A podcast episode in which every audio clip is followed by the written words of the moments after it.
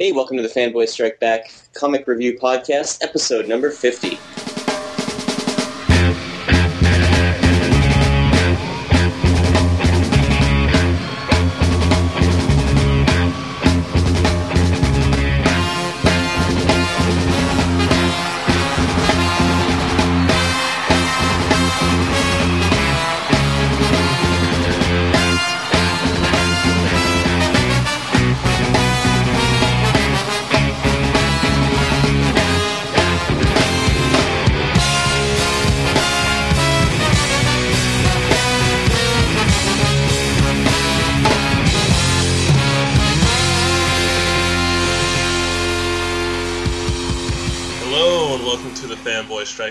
Comic Review Podcast. I'm David, I'm Eric. and we are the Fanboy Strike Back, and this is our new show. So if you're a new listener, this is all new to you. If you have listened before, uh, things are kind of a changing. Um, we used to do a pick of the week podcast. We used to do uh, written reviews, and that was great. And, but you know, we're 50 episodes in, so we start. We thought about you know we change it up a little bit. So what we're gonna do now every week is that I'm gonna put pick a book for Eric that he normally wouldn't read.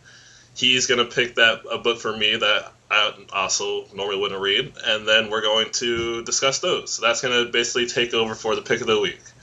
Um, we're still going to talk about other comics. Uh, we're still going to talk about our TV shows, movies, games, and there's probably going to be a lot more of that kind of stuff. But uh, just thinking about changing it up, we feel good about this. So there's still going to be spoilers. You know, we are going to talk about everything in the books. So if you don't want to be spoiled, you might want to come back later. Um, Mhm.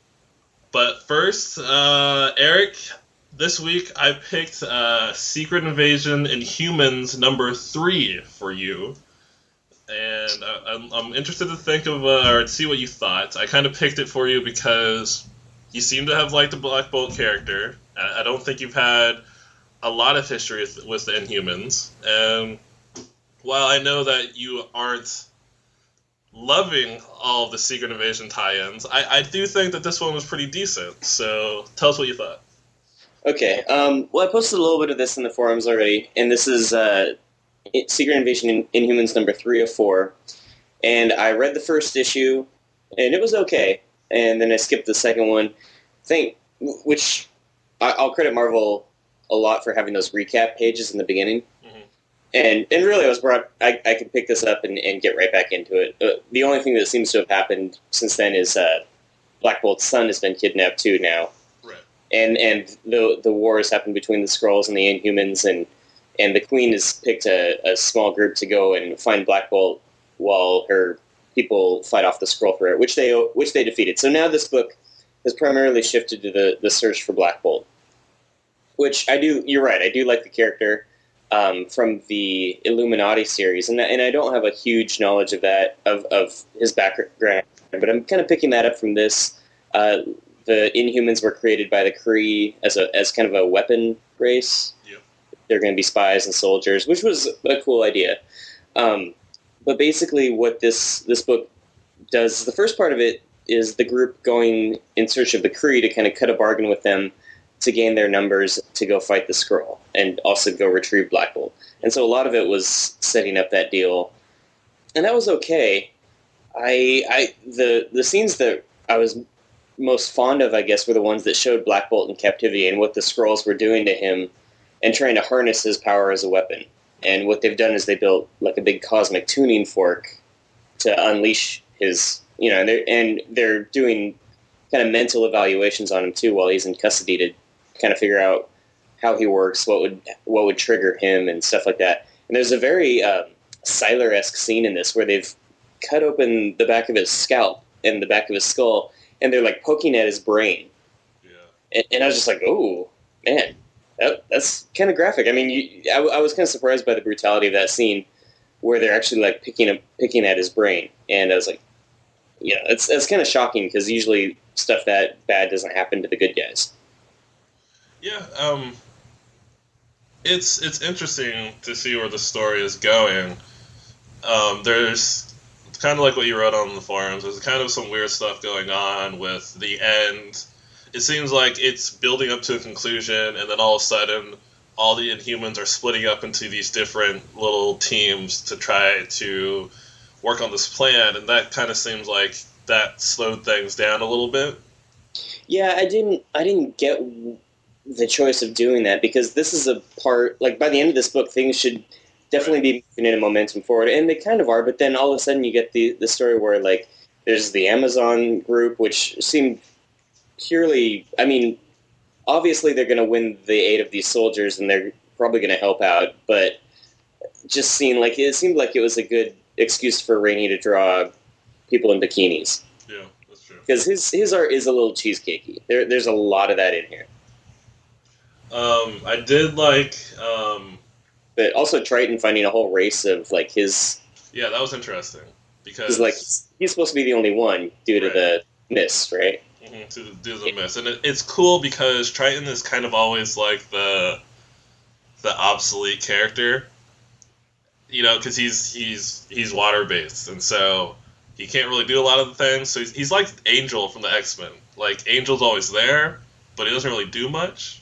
And I don't say that as a negative thing because I really like Angel, but it's kind of hard. Like you always have to give Angel like they always give him like a sword or something so that you know he can do something, and that's kind of like Triton's thing here. So to see there- there's a whole race of him, that's kind of cool.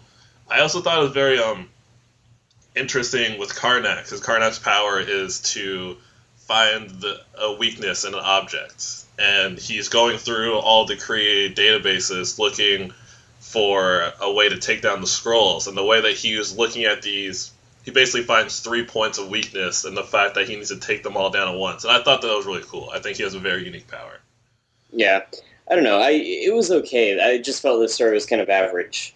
Um, I didn't I didn't get any huge kicks out of it. It was interesting. I'm I'm curious to see like how it's going to resolve, but I guess I wouldn't mind seeing a uh, inhuman story without the the Skrulls put into it. Like I'd I'd like to learn more about their culture first. I'm sure that story exists out there somewhere, and Yeah, Paul Jenkins did a, a nice. I, heard it's a really good Inhuman story. I've never read it, but it's on my list of things that I want to try out. yeah, as just as far as the story went, like there's just not a whole lot of characters in this that I I'm really becoming attached to. They all they all kind of seem a little whiny or annoying in their in their own way, and so I've found that a little irritating. Yeah. Okay, so bottom line, what would you give it then? Uh, I'd probably give it uh, we'll give it a five out of ten. Five out of ten? Five out of ten. Really that bad? I I did not. You made me spend three dollars on this. More with tax. I I didn't really enjoy it all that much. Like it was Wow. interesting, but I just didn't. I didn't enjoy it. Wow, you are a hard man to please. Just just saying. I'm. I, and I'll, I'll admit a lot of that's just Secret Invasion burnout. Okay, fair enough. But like I don't care about the Skrulls anymore. I don't care about the Kree. Like it seems to me like Black Bolt should have easily been able to get out of this by now. Well, I mean, they obviously have him. I mean, he can't use his powers, so. I, I, the the end was really cool. Like the actual end, where the Skrulls are talking to him, and he's like, "I know what you're thinking. I know that you think that your family's gonna bust in here at any moment, and that's what you're waiting for." And then it kind of shows that they're all scattered and they're kind of having their difficulty getting there. And it, it's eventually that's going to happen. it's gonna like- happen, but They're telegraphing it. well, yeah, but I mean, you know it's going to happen. But I like the idea of Black Bolt needing to be rescued because he's not in that position very often. And the whole thing about the Inhumans is they're it's always like they're a family, and they even talk about it. Like they talked about how the fact that they're not really family because they're not related, but their culture is so tight that they are really a family. It's kind of like So- they're like an offshoot of the Fantastic Four. And I guess I didn't get that either. Like they're not all really cousins, are they? They're just like they They're refer just- to. Yeah, they're just like they they just live together, and that's kind of their culture. Yeah. Okay. Fair enough. Oh, I'll pick up the next one. I'll I'll see how it ends. I'm I'm invested this far, so. All right. So for you, I picked uh, Detective Comics number eight forty nine. Uh, I thought this was the conclusion to the Heart of Hush, but it's really the the second to last part of it. Mhm.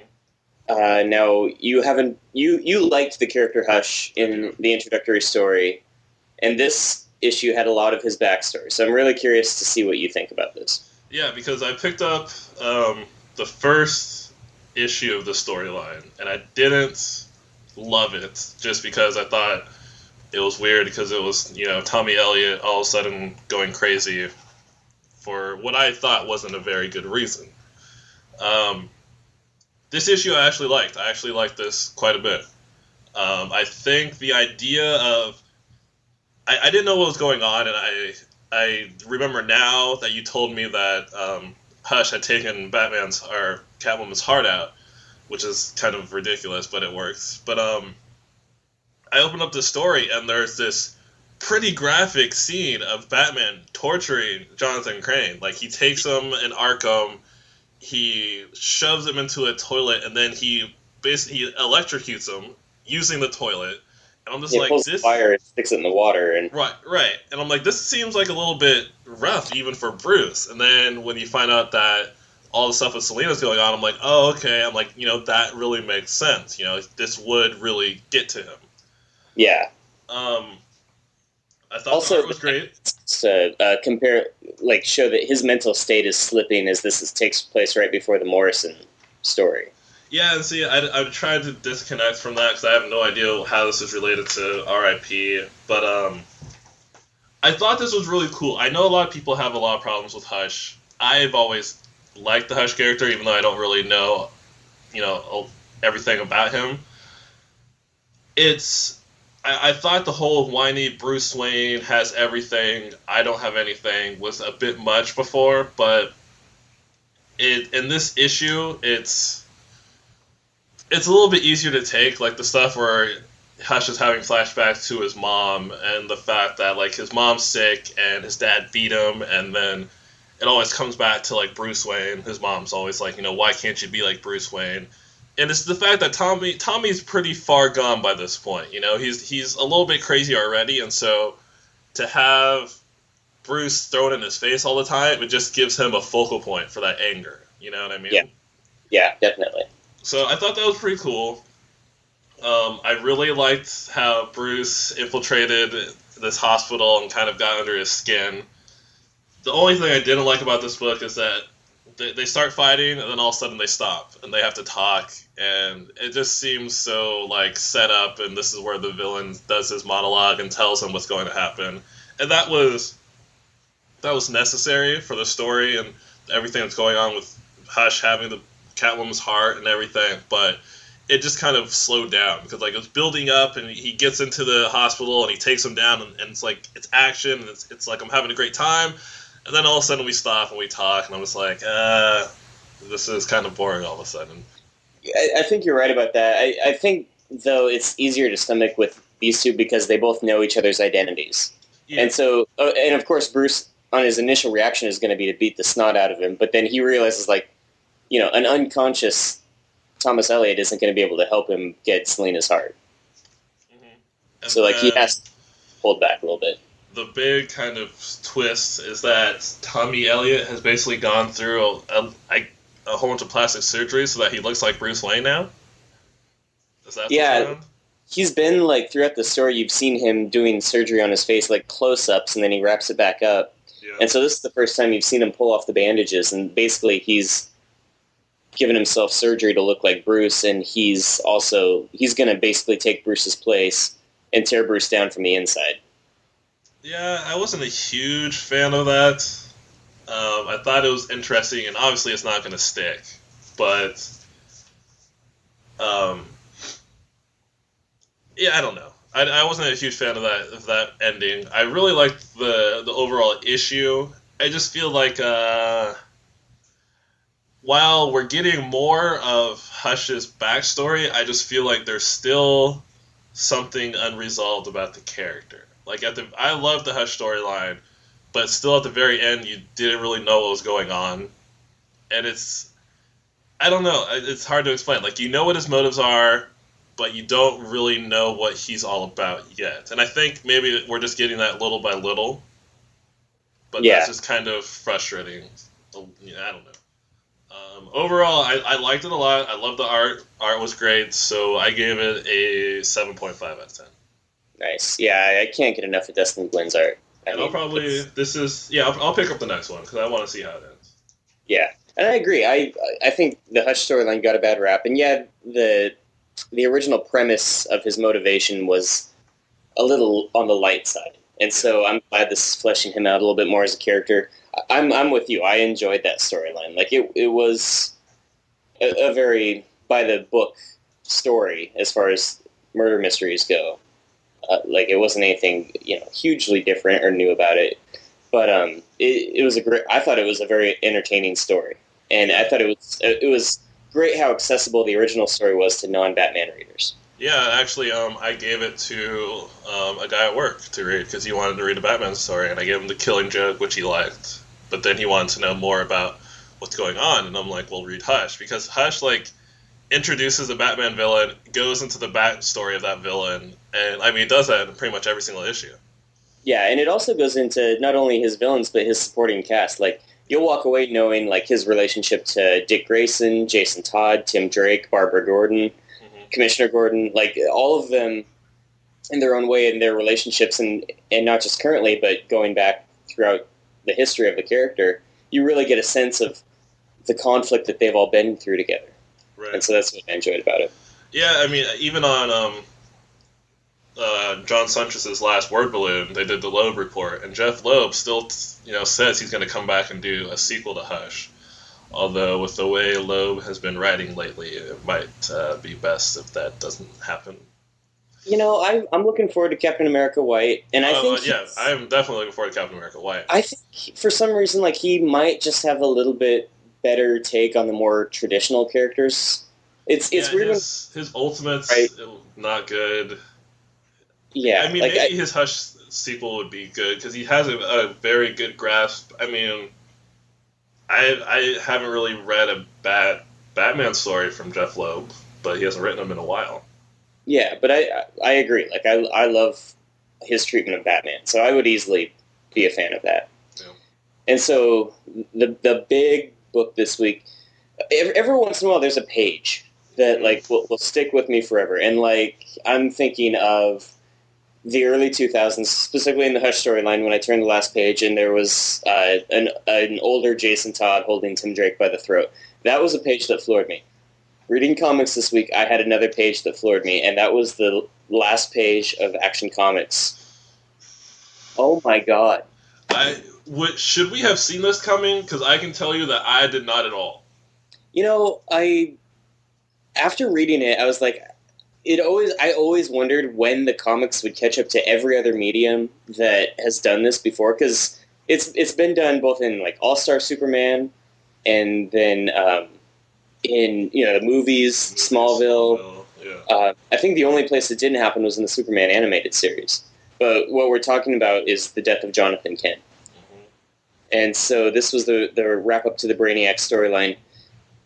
And God, this was good. It was really, really good. So good. Oh, just the desperation in Superman, and you know when Brainiac's calling him a brute, and you know he actually refers to him as Earthman because he kind of gives up calling him Kryptonian. I was like, oh, that's it's so like just psychologically well done. And then you know calls him a brute, and he, Superman's like, when I have to be, and then grabs him by the little the the head balls and, Yeah. and smashes his face. I was like, damn, that's good. But um, there was actually a scene, and it's it's almost a throwaway scene, but I loved it, and it's the moment when Superman has to save the the bottled cities and, and go after Brainiac, and he's telling Kara to go after the Yep. thing that Brainiac has launched at the sun, and he's giving he's kind of giving her a speech, and she's like, "I can't. I am I'm not fast enough. I I can't do it. I'm scared." And you know, he just gives her that like that super boy or that Superman look, and he's like, you know, it's okay to be scared. Right. And in that moment, you see her going from like that scared face, to that really determined face, and she just launches out of there. And I thought, okay, now here's where you get like the stark contrast between like Superman and Batman, and where Batman, you know, as soon as he tells like Dick Grayson to go do something, it's it, he barks an order, and it's just expected to be followed. And here you have just a very nice moment where Superman just like takes a minute and he just smiles. He's like, it's okay. And with that one action, you know, with that one just that that Superman charm, like she's determined and she's going to go live up to you know wearing the shield and and everything that it means to to wear that symbol. Right. And I was just like that one scene where she takes off out of there, and I was just you know that was a fist pump moment for me. I was Yeah, because that's what Superman's supposed to do. Like he's he's like the Captain America. Like he's supposed to inspire the rest of the heroes, and like this is exactly what he does. Like you Yeah. do not want to let Superman down. Yeah. And Um, oh, I mean, everything from the fight and the way Brainiac reacts to actually landing on Earth and like the microbes when he starts covering them, and he's kind of panics a little bit. Yeah.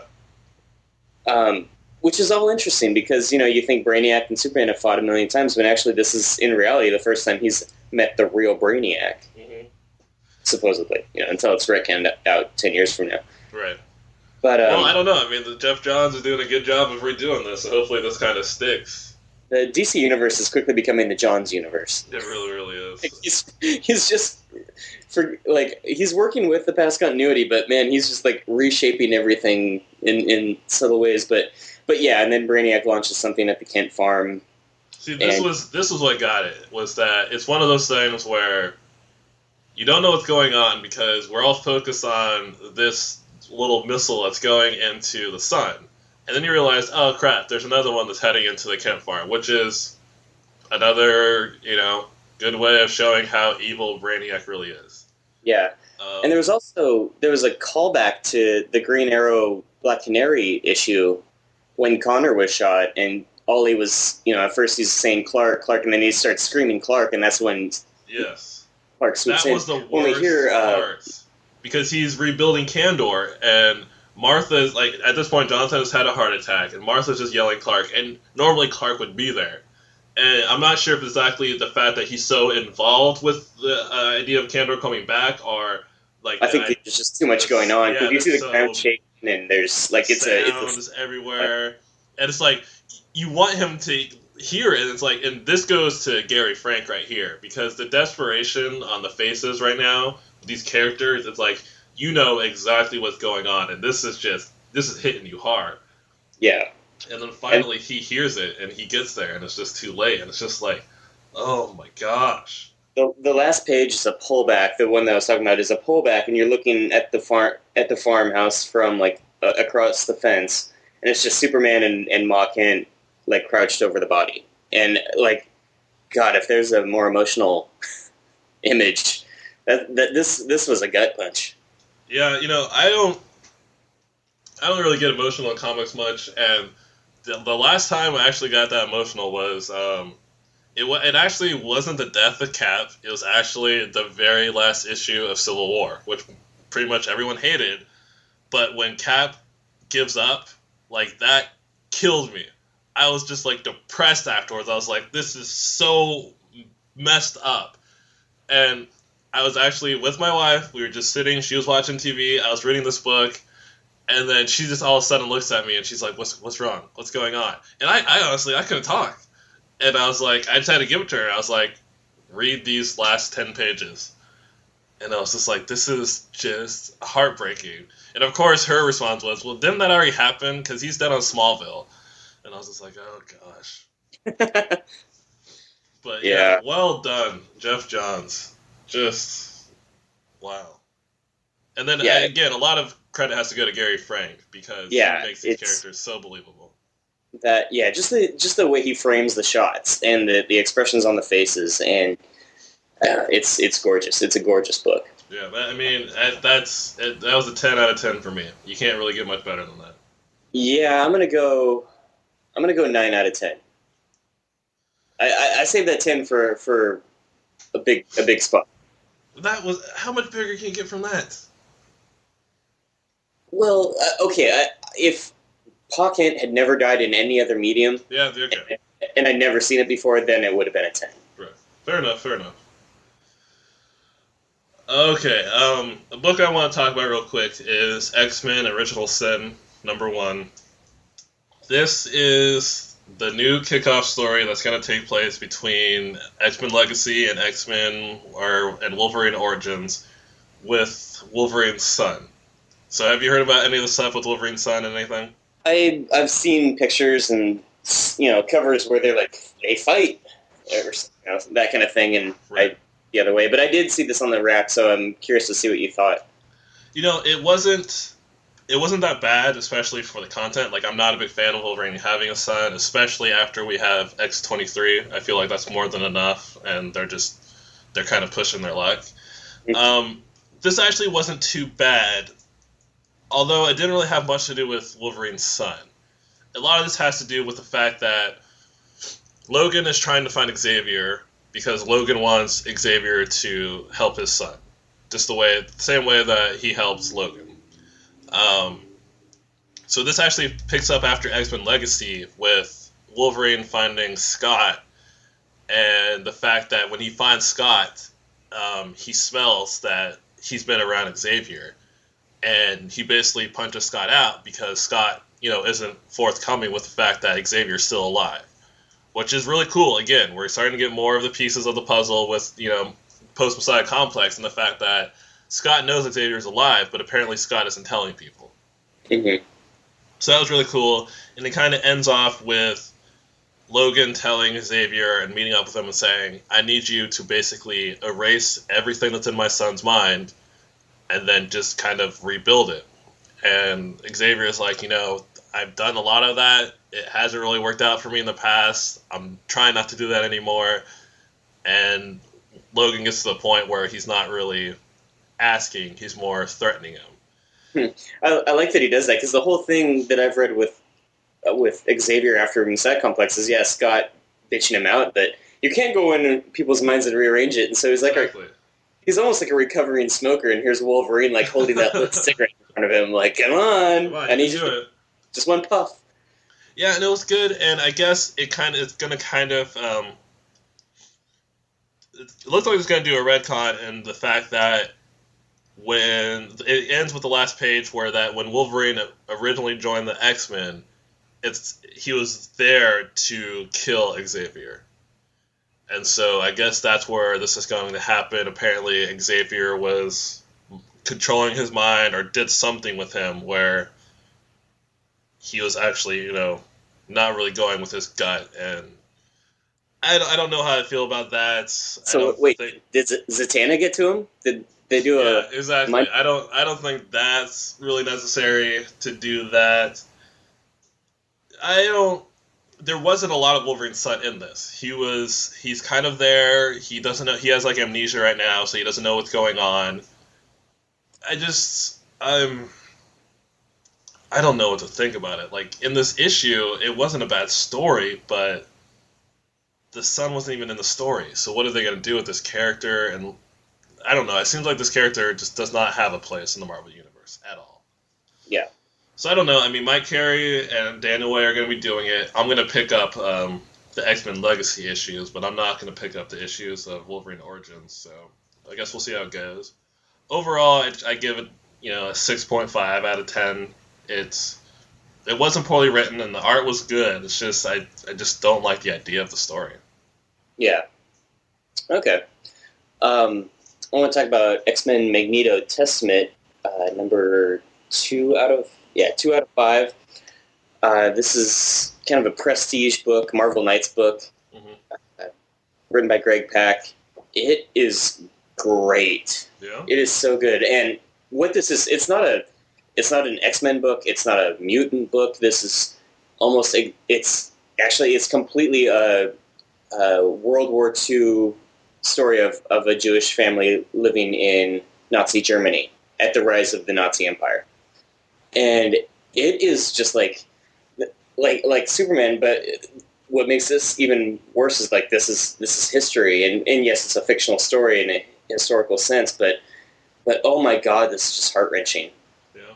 And like you know, I almost wish like they would, I, and I d- don't know how the rest of the story is going to play out. But God, if they like bound this and made kids read it in like school, I, it just it breaks the heart. But what this is is now the the Nazis are rising to power, and and uh, we've learned that Magneto's true name is Max, and his family is uh, you know they're, they're losing their, their status in, in the in the uh, in the uh, group in the neighborhood that they live in, and they're going to help from old fr- uh, war veteran friends of his father, and they're getting turned down, and kind of the hardships they're facing, and and this girl that Max likes has been deported to a uh, concentration camp, a detention camp.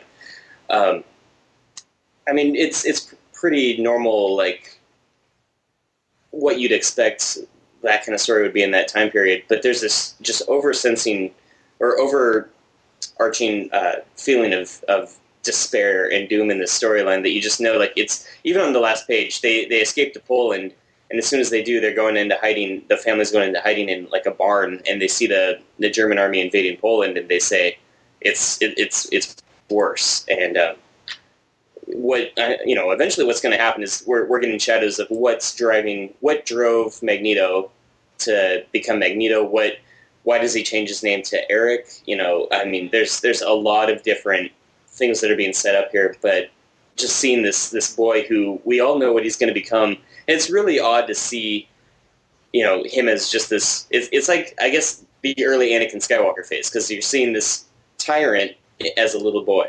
Right.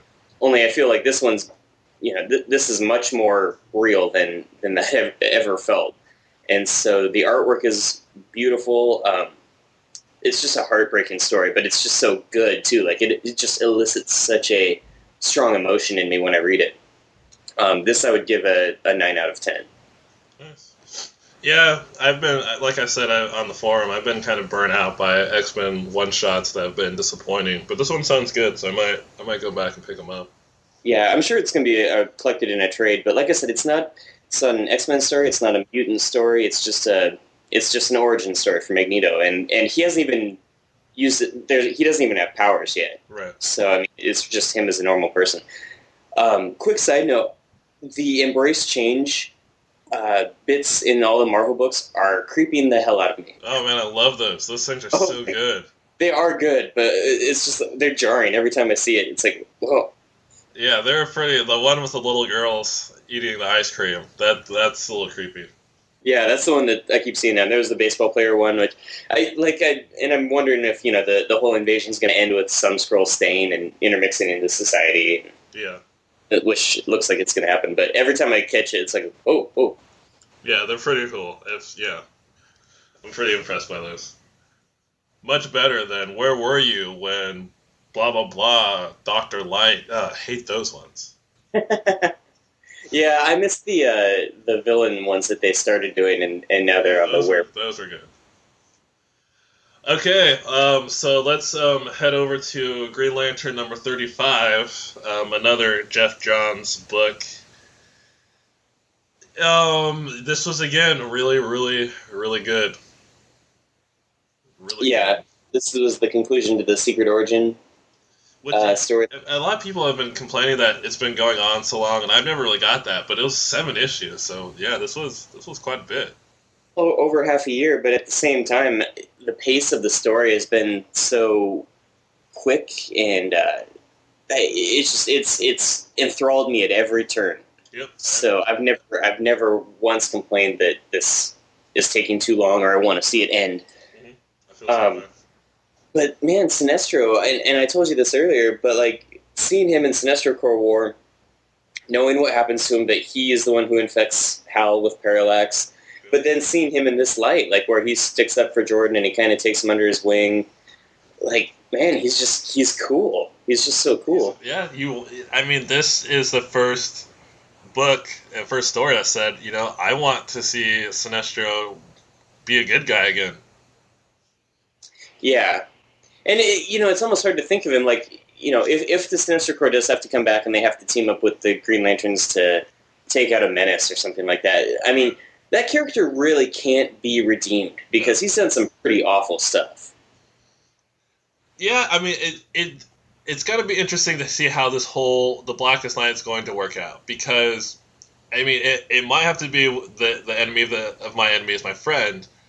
I mean, we're introduced to Atrocitus in this one, and he's kind of been in the story the whole time. But it's been clear, like he's going to be a Red Lantern, and it's also very clear in this book now that his number one target is Sinestro.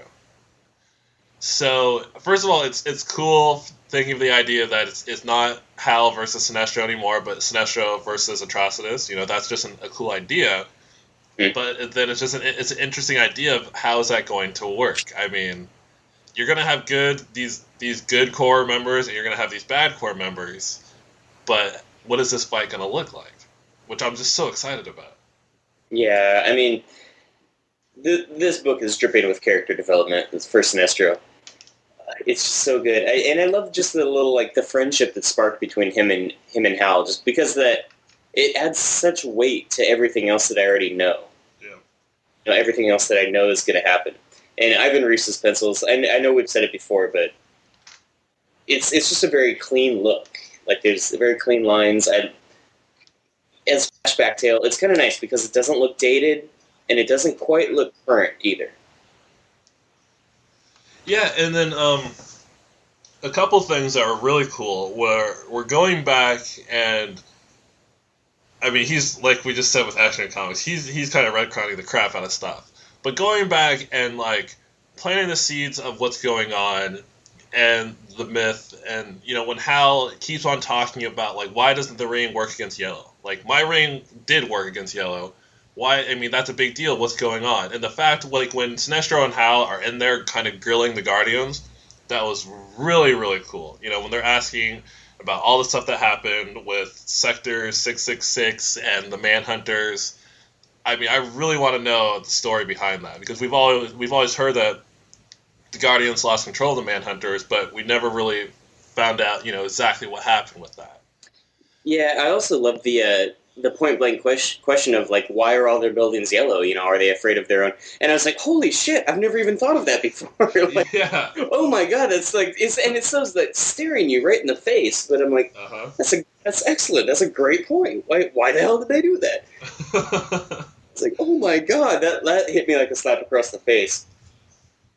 yeah, and then the very end was great with Atrocitus basically, you know, fueling the fear and kind of planting the seed of fear in Sinestro, saying, Your home world, it's going to crash, it's going to fall, it's going to burn, and there's nothing that you're going to do about it. And Sinestro is just kind of being there being smug. He's like, You know, I don't feel fear.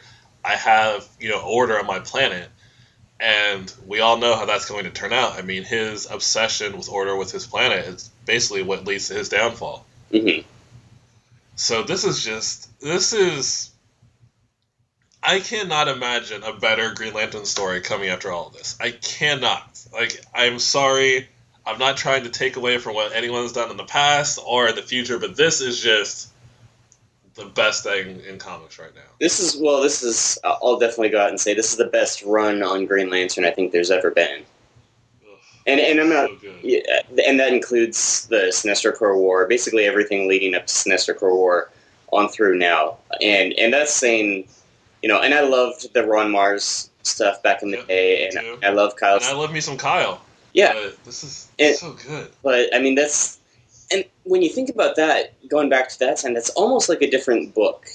And right now, I'm right now I'm reading the the uh, Grant Morrison uh, JLA hardcover that just came out, and going back and seeing Kyle uh, as kind of a green rookie interacting with everyone without without any other Green Lanterns and having him deal with that. I mean, it's such a stark contrast between that character, who he is now, and then what the Green Lanterns are now. Um, it, it's it, it's almost a completely different paradigm. It's the same powers, but it's a completely different paradigm. Right, and I mean, we're not going to really talk about it, but Green Lantern Corps came out this week too, and it was also amazing. And that dealt with more of the Star Sapphires and th- that Corps. And I think what's going on is that it's these two books working together that is what's really kind of pushing us to the forefront. hmm You know, like when I read Green Lantern and then I read Green Lantern Corps, and it's really it's working together, and it, that's not an easy thing for it to do. That I think was really kind of you know letting the story build on its own, and it's really picking up steam, and it's just it's just really good. So this one does, it gets a nine point five for me. Uh, yeah, I'll go nine nine out of ten. Okay. It, the unfortunate part is I'd almost say that for every issue of it that came out, but No, but that's true. I, I think this this one deserves a little bit higher ranking because this was the end. It wrapped up in a very satisfactory way. Like I wasn't let down at this at all by this at all, and it didn't feel rushed at the end. It, it felt like it came to a natural uh, conclusion with its natural pace, but also and it set up things for the future storylines. So that that's that's textbook. I mean that's that that's how you do it. They should give that in Yeah. comic book making class. Just like read this. And next week we have the first uh, Rage of the Red Lanterns story, so that should be interesting because it's going to start off with the supposedly execution of Sinestro. Supposedly. Supposedly. No, that's not good. Uh, last book I want to talk about is Batman Confidential number 22. And this is just a.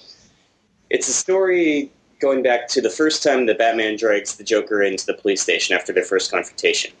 And, and what happens there. And basically, it's. I don't. I don't know if this is a one shot or, or not. Um, or it's not. Okay, apparently it's going to go on but basically it's a it's a Joker story of like how he kind of mentally takes apart the cops that he's that are dealing with him. And the thing is, like, no one really knows. They know he's been out and he's murdered people, but they don't know the extent of how crazy he is yet. And so it's interesting having him interact with these cops that you know one's just got back from a honeymoon and and the joker gets wind of this and then like you, you just see the wheels turning in his head is like how is he going to take this this guy apart and in a very, I'll, I'll say in a very way reminiscent of the movie Seven, um, just you know attacking him at his at his worst point and really not even having to lift a finger. Like it's just it's creepy how the Joker works in this book, and um, I thought it was really well done. It, it was also notable for the um, the artwork of Scott McDaniel who I'm a big fan of. He started off uh, on Nightwing when that book first launched. He was on Green Arrow for a long time on Judd Winick's run, and now he's on here for at least a little while, and I love his artwork. But um, it's not quite the Joker that we've seen in, in Dark Knight or anything. This is a lot of the goofy Joker on the surface, but then also very serious and very deadly on the on the underside of that so it's it's actually a lot like the animated series Joker Unleashed, and so I, I, I really enjoyed it. Had a good time reading this book. Um, excited to see where it goes, and also the um, big Joker art, uh, graphic novel is coming out next week, which is supposed to be kind of a big defining moment for him. So good time to be uh, be a Batman fan. Good time to be a Joker enthusiast. So. Hmm. So what would you get? Uh, probably seven out of ten. So who's? Do you know who's writing that Joker graphic novel? I, want to say Brian Azzarello. Mm, okay. Yeah, I, I think so, but it's I've seen some preview artwork from it so far, and it's creepy as hell. So yeah, it it looks good. They all the advanced reviews are saying it's right up there with the Killing Joke. So oh, cool. That's a pretty big, pretty big. Yeah, that's kind of a big deal. So all right. Well, I think that does it for the books this week. Um, it's October. TV is back, and that means that one of our favorite shows, Heroes, is back. And I think we're at, we're about four episodes in, and we're just gonna we're gonna recap our thoughts of the season so far. So, Eric, you go ahead first. What do you, what do you think so far about season three? Um, it's it's very very yep. Brian Azzarello. That's that's it. Uh, it's been very very different from last season. This it feels like they've definitely learned their their mistakes with the pacing last year, and they've ever since the premiere. Like I was sitting on the couch with my girlfriend, and she's never really watched the show before, and she was just like, "Oh my god, oh my god!" I'm like, "I know it's like this all the time, but oh my god, like things are happening, so many things are happening." Yeah, and, uh, I was flipping out, and it seems like every episode so far has been at this breakneck pace, and they haven't had any real time. They haven't taken those kind of long-winded downtimes, and that's that's a good thing. They could, if they keep going at the pace they're going, it's it's been great so far. Um, they've definitely the title of this volume, villains, uh, and I, this was kind of stupid of me to think at first, but it, what I thought was like, oh, okay, they're going to bring in, a, expand the cast of villains. You know, it's going to be more than just Adam and Sylar. It's going to be like a bunch of people, and the heroes are going to band together and fight. Right. Um, I was wrong. Uh, it's it's a little bit of that, but what villains really means is taking a look at all the characters we know so far and exploring not only their good sides but their downsides, or how easy it would be to have this power or all these different powers, and you know start to become overwhelmed by them, to use them for personal gain, to use them in ways that you think you're trying to use them to help, but when they become a detriment. And it's just been, I, have been really surprised with how willing they are to dirty up their heroes. Yeah, that's that's a good point. I, I felt the same way. Um, you know, when it's called villains, and we're introduced to a couple new villains, and and we're having a good time. And I'm like, okay, it's like it's like we're introduced to some villains, and there's going to be some fights, and then they're gonna someone's you know Peter's going to take down the fire guy, and then somehow Nathan's going to take down the fear guy, Knox, and you know that that's what I'm thinking is going on. And then I slowly understood that that's not what it's about. It's it's about you know not as to be as corny as it sounds, but the villain inside everyone and how easy it is to you know, kind of be tempted by this, this dark side that's that's out there, and it's been very very interesting to watch. Like it's like you said, it's it's nothing like the previous uh, two seasons. I mean, it starts off with you know it's been out there for a while, but the the whole thing was who killed or shot Nathan at the very end of last season, and we found out that it was a future version of Peter. And I don't think anyone ever would have thought about something like that. You know, no, that was especially with how Peter is. And you actually made a great point because a lot of this has to do with Peter coming back and trying to change the future. And you made the, the point that, you know, it's kind of like watching the Emerald Twilight Hal Jordan. And that's exactly what it is. It's like Peter is trying so hard to do the right thing, but you can't do that. You know, if you mess with time, if you mess with things that you're not supposed to mess with, crap happens, and he's now realizing that things are getting worse and worse because of what he's done.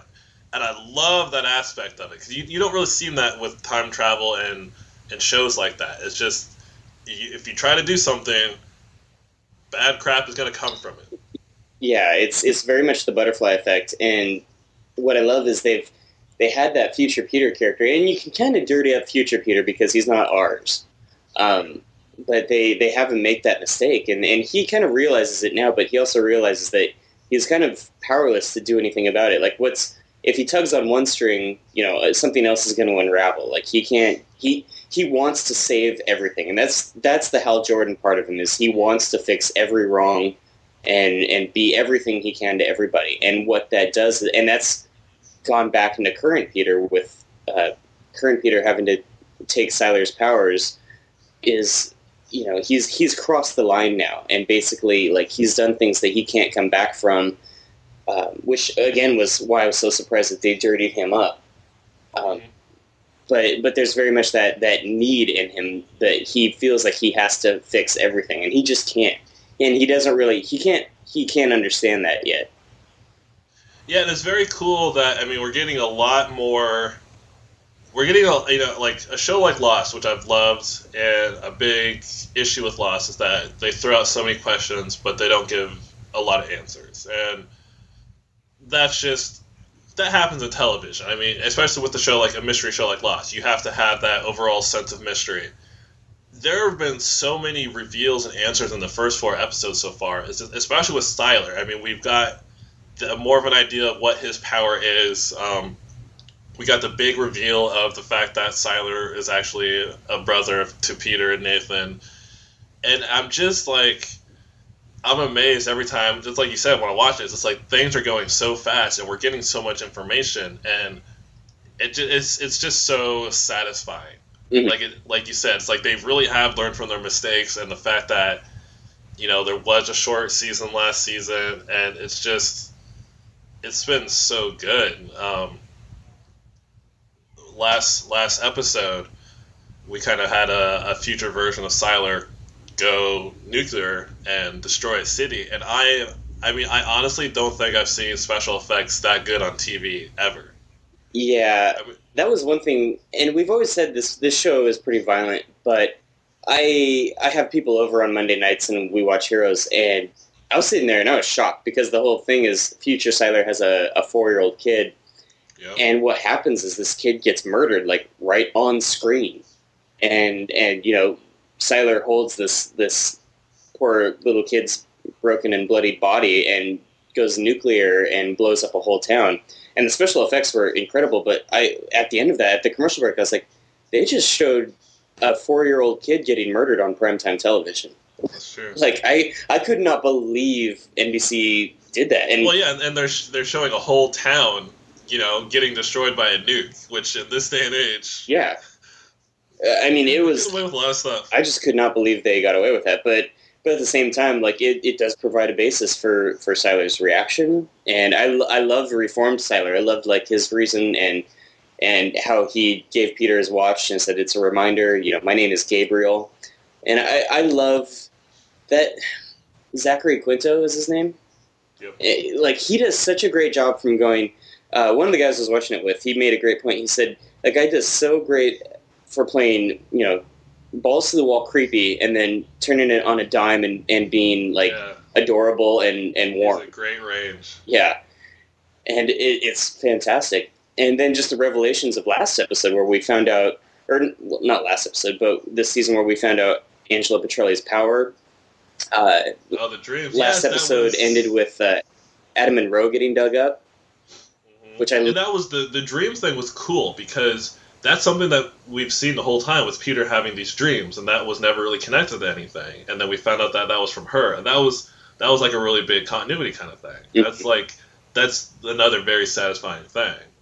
And I think everyone was thrilled when Adam came back. You know, Now, now you watched the preview for this upcoming. oh, I'm so excited for next week. Do you do you think it's their father coming back? It is the problem. Oh yeah, the new promo show that is it's it's Mr. Petrelli. Does it? Okay, yeah. I was like, oh, oh, because that was where the first season started. Was he had died and Yep.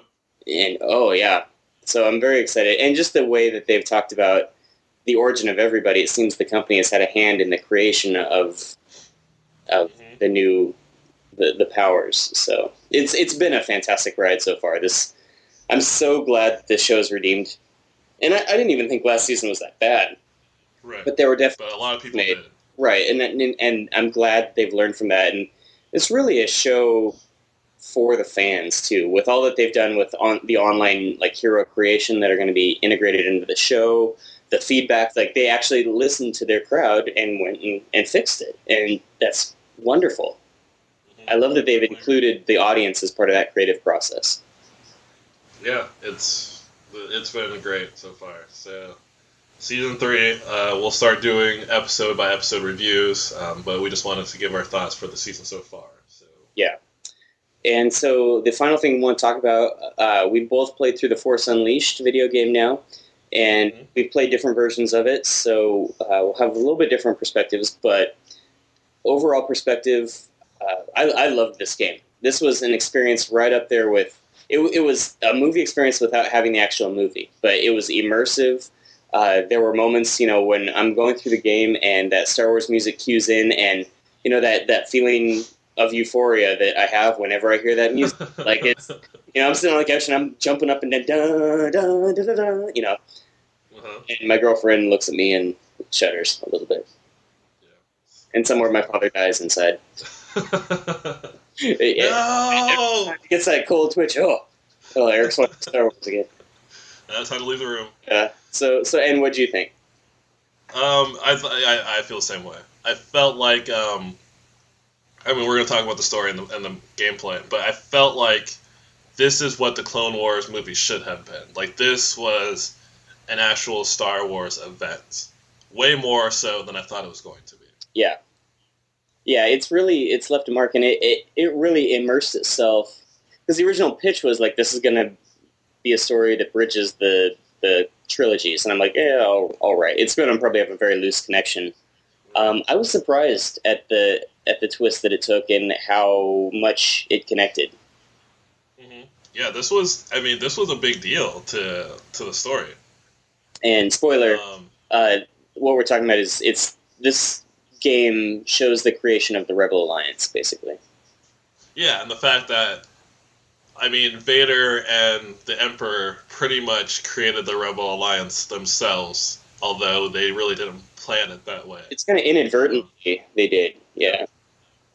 Um, one thing I want to touch on real quick is that Sam Witwer, he's uh, the the actor who played the Apprentice. Um, he's a, he's a really good actor. He's actually playing Doomsday on Smallville, and, and he was uh, Crashdown on Battlestar Galactica, which is another show I like. He was really really good. I mean, this might have been some of the best like motion capture voice acting work that I've seen on a game. Yeah, Like, the, the the voice acting, the motion capture, the story was very very well done, like very professional, and I was really impressed by that. yeah, and you know, usually with a lot of Star Wars dialogue, with the, the cartoons and even the prequels, uh, a lot of it can be very stiff. Mm-hmm. And that's you know it's it's something. And granted, you know I love the Star Wars movies, but it's true. Like sometimes the dialogue can get a bit stiff. Uh, like David said, he delivered his lines perfectly. He delivered them like a real person would, and it wasn't. It was very, just very well performed. Um, now, David, you played this on the Xbox 360, right? Uh, PS3. PS3. Okay, so you had the high def version. I played it on the Wii. What were your thoughts of the high def version? Um, this is one of the best games I've played graphically. Um, not uh, even more so like graphically, but more so the physics were amazing. Um, the idea that you could pick up almost anything, you could hold it, put it wherever you want with a force, and throw it at anything. It was, it was much better than I thought it was going to be. Um, so graphically and the physics engine, um, it was it was amazing. Okay. Um, I it was a little buggy, but all LucasArts games are pretty buggy, so I've kind of gotten used to that. But in terms of the graphic and everything, I was more than happy. Yeah. And so you had it on the Wii, and so what did you think? Um, well, graphically, like, I, and I knew what I was getting into. Like, I knew it wasn't going to be a powerhouse graphically, but it was very apparent that it was like PS2 level graphics. Mhm. Um, getting past that fact, like, it was still it was still very well done for PS2 level graphics. It was it was it was still a beautiful game. Um, it was just very apparent on some of the like opening cutscenes with the the flights and stuff like that, where it's like, uh, you know, I'm I'm sure I'm missing out on a much grander scene you know, and and when I do get a PS3, I'm going to go back and buy it again, replay it on that. But um, what I did love about this was the Wii controls, and what it is is the the Wii remote acts as your lightsaber, the the nunchuck acts as uh, a force, you know, using the force with the other hand, and I played this. I went on vacation for a week, and I played this with uh, with my girlfriend in the room, and she was laughing at me. She's like, "You love using the force, don't you?" I'm like, "I will never get tired of this." Because by the end of the game, and there, there's just something enthralling about having a lightsaber battle, and the way they did it is, you you know, you swing. It was much like the Legend of Zelda, you know, swinging the sword around, but then you get in these saber locks, and you actually like. I was gripping the Wii remote with two hands like a like a handle, and you it shows you how you have to twist the lightsaber to certain ways and then push with it to push your opponent away from you, and you have to keep doing that. And and it felt like you were in an actual duel, and I was standing up playing this game. And then there was other moments too where I'm I'm also like I'm running down a hallway and I have like a whole garrison of stormtroopers in front of me, and with like one push of my left hand towards the TV, every character on the screen flies backwards, and not only that, but like all the lights and paneling on the hallways just go with them. And I was like, you know, and I'm just like, damn, that's awesome. you know? And I kept doing that over and over again, and you know, using So okay, now here's here's a good question. Now, and the thing about this game is that you can play it differently. So, like for me, what I use for everything that never got old is I would take an object, hold it up, use force lightning on it, and then throw it at people. So, like, what would you use? Because I thought that was a really cool thing about the game. Because you can use Um, I was a big fan of the. Uh, there, were- there were two moves that I liked: uh, picking up, picking up people with the force, and from that point, either throwing my lightsaber at them, or what I became a big fan of later, especially with the flying, the jetpack stormtroopers. Uh, I- I'd grab them with the force, and then all I had to do was turn the nunchuck upside down, and it chokes them. And so here I am holding up my hand to the TV, and I'm choking the stormtrooper on the screen. I'm- love this game. Yeah, and I thought that's a great way of playing with it because honestly, I never use force push. I hardly ever use my lightsaber, Really. but And see, this that was brings like a lot of replayability to it because it's like you know you can play the game the way you want to you want to play it, and I thought that was really really cool. Exactly, and I use force push a lot. That was one of my powers that I maxed out completely, and it just because just and, and it's the way you play. If I was using a standard controller, I probably wouldn't have. But just because I had that option to just like push with my hand, it became a much more immersive experience that way in how I played it. Yeah, and I mean, um, we kind of talked about this because we have a thread up on the forum. Is that this game got pretty bad reviews?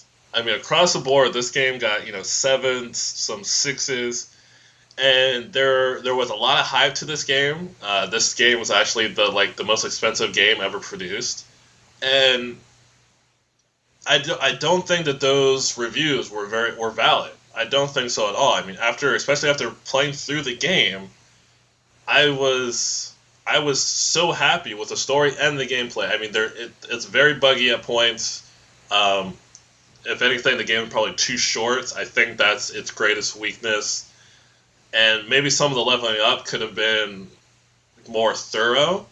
But this was a great game. Like this is a game that any Star Wars fans like dream about. Not only for the like how epic the story was, but the whole idea is that you have full mastery of the Force and you can do you know things that you've always wanted to do, and it totally delivered on that. Yeah, it did. It fully did. And and reading the reviews, I think a lot of the reviews came from the the gameplay, not so much the story. But there were there were issues with the camera angle. Um, yeah. There was, and I will say this is one of the most epic Darth Vader fights ever. Was that final battle with Darth Vader? But at the same time, at least on the Wii version, it was buggy and like you were you'd almost be as soon as you smash through railings on catwalks, you don't really step off the catwalks. They just kind of it was was just more floor right. on the other side, and I don't know if that was on the other games as well, but uh, it was just small issues like that. Um, yeah, and I guess like what I would say, like I said on the forum, is that if you are a casual fan, this game is gonna be like a rent. But if you're like a Star Wars fan at all, you'll love this game and I, I feel like there's faults to this game. I just feel like the expectations for this game, maybe it wasn't judged fairly. Because I'm not sure if its faults are, are really justified. And I say that completely objective because like I am a pretty hardcore gamer and like I if I'm paying sixty dollars for a game, I expect a lot, you know? Mm-hmm. And I feel like I I got my money's worth with this. Yeah, it was I, I really enjoyed it. I think there's there's definitely things that could have been done better, but I, I loved it. I'd say this is one of the reasons why I bought a Wii was so I can, you know, when that eventual Star Wars game came out, I could do what I did on this game. Um, that being said, I am when I get a next gen system, I am going to go out and buy this again to play it on the high def version and, and get that experience as well. But um, you know, I was just I was surprised by the twist in the storyline. I thought the acting was really good. I I loved the environments and the locales, and uh, there's a few scenes in this that were kind of heartbreaking for me because I some characters like Ti, I'm I'm a huge fan of, and and you kind of get uh, endings for a lot of these characters. So, but then there's also a lot of fanboy moments too, where um, you know you get you get to rescue a young princess Leia, and, mm-hmm. you know that's that's so much fun. You know, I'm, I'm, I'm sitting here at the TV like I'm here to rescue you. you know, I I, yeah, I, I, geeked out at this game a lot, and it, it, was very apparent to everyone around me when they when I was playing this. Yeah, overall, I think I, I would give it like an 8.5 out of 10. Um, there were some issues with, the, with it being buggy, a little bit too short. Um, the camera uh, the camera didn't really bother me too much, but it could be a, a nuisance. Um, I think the biggest challenge in this game was the fact that it was a little bit too short and it needs to be a little bit more thorough. I think the the best possible Star Wars game I can think of would have been this game and Jedi Knight 2 and you put them together. Yeah.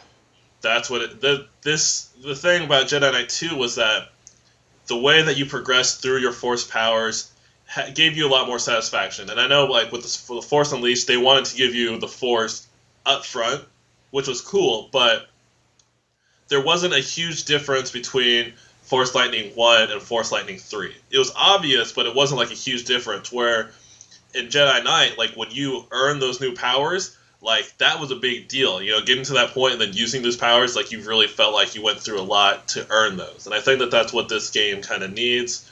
And it kind of needs like a more of a I mean, the, the story was huge and epic, but maybe more of a fleshed out story, something longer. But um, I know obviously this game sold enough that we're gonna get not a sequel, but we'll get something else along this line, and hopefully they can just put a little bit more into it. But it was a great game. Like I had, I had more fun playing this than probably any other game this year, maybe. Yeah, I've, i I enjoy this a lot, and um, I'll give it an eight out of ten. I think if they were given a little bit more time to fine tune it, it would have been a higher score. Because I think I think what they had to go with, it was all on the right track. I think it, it felt like it, they kind of rushed it out. So I think if they had a little bit more time to fine tune it, it would have been it would have been great. But I had I had so much fun playing this. This was a Star Wars experience, experience that I wanted with Clone Wars and didn't quite get. Um, you know, and, and I'm just I'm just happy that Star Wars is still around and we're still getting to do things like this and experience things like this. Because for you and me, and for a lot of other people out there, Star Wars is a big deal. We grew up on this. This is Right. it's always we're always gonna it, be a part of this. This is always going to be a part of who we are, and you know, like you said on the forums, uh, you know, it's it's great to have little kids out there who are want to go out and beg their parents for Star Wars action figures. Yep. And you know, what, you know, there was a commercial on TV for the Clone Trooper helmets, and all these little kids running around in Clone Trooper. That's Clone awesome. Like, you know how much I would have loved to have that when I was a kid. Oh, dude, I see that commercial. I'm like, I'm like, ah, that's 15 years too late. I would have loved one of those things. Yeah. was a kid. but um, I but one now. Uh, yeah, at the same time, I'm so happy that uh, generations are still getting it because really, Star Wars is for the kid in all of us. Yeah. And so it, it's wonderful to see. And so I, I'm just very happy with. Now I'm just gushing about Star Wars, but this game was an extension of it. It was it was a good representation of the franchise. Um, eight out of ten. So that is our new format. Um, we're going to be sticking to the uh, like like David said, we dropped the book of the weeks. Uh, we're going to be sticking to picking books out for each other, and for the discussion, we're going to be continuing heroes discussions, uh, video game discussions, uh, DVDs, all all kinds of stuff, but primarily comics. We'll we'll still stay with that. Um, we're we're phasing out the website a little bit. We'll still have it around, but uh, we're primarily going to be more active on the forums now. Um, so we would love to see you on there and those are at the comic forums uh, fanboy strike back and we are also and if you also have any questions for us you can also email us at contact at fanboystrikeback.com uh, we love to hear from you we love to uh, if you have any questions we love to address those on the show or if you have any comments or suggestions for us about what we could be doing better we, we'd love to get your input on that um, you can find us on most podcatchers out there Yep. iTunes, Podcast Alley, any podcatcher out there, pretty much. Uh, if you like the show, please leave us a review. Let us know what you'd like to see. Um, with this new format, like Eric said, email us. Uh, let us know if you like the format, things else, you know, other things you'd like to see on the show. We're going to do a lot more reviews of different kind of stuff. Comics are always going to be there, but we're going to branch it out. Uh, we also have a voicemail line, uh, 206 350 2354 you can give us a call um, and let us know about things that you like, things you don't like, uh, reviews that you have for stuff that you've you you know messed with, games, what you thought about the Force Unleashed, heroes, anything. Leave us a voicemail about anything, and then we'll play on the show and answer it. And we are on our 50th episode now. We also are now sponsored by InStockTrades.com.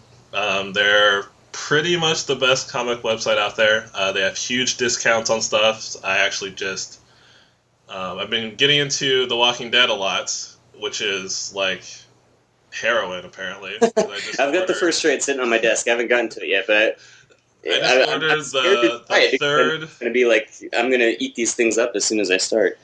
I just ordered the third through the eighth trade on InStockTrades.com. They're like nine dollars a piece, so so it's great. Although it's not great for the wallet. Um, Hey, you're- yeah, that's Just helping the economy, man. You're patriotic. yeah, it, it needs it right now. But um, yeah, I think uh, you're gonna read it. I think you're, you're gonna love it. So there will be some Walking Dead discussion uh, later on. But Yeah. that's a good book. But with with InStock Trades becoming our sponsor, we're also gonna be doing a lot, probably a lot more uh, trade talk as well. Uh, like I mentioned, I'm reading the Grant Morrison JLA run now, and I'm definitely gonna be talking about that when I'm done with it. Um, and and I've got also the NYX uh, first volume to go through too. So Yeah. So yeah, there will be a lot more of the of trades, and we're just kind of switching it up. Um, hopefully, you guys like it, and that's the show for this week. And we will see you next week. later.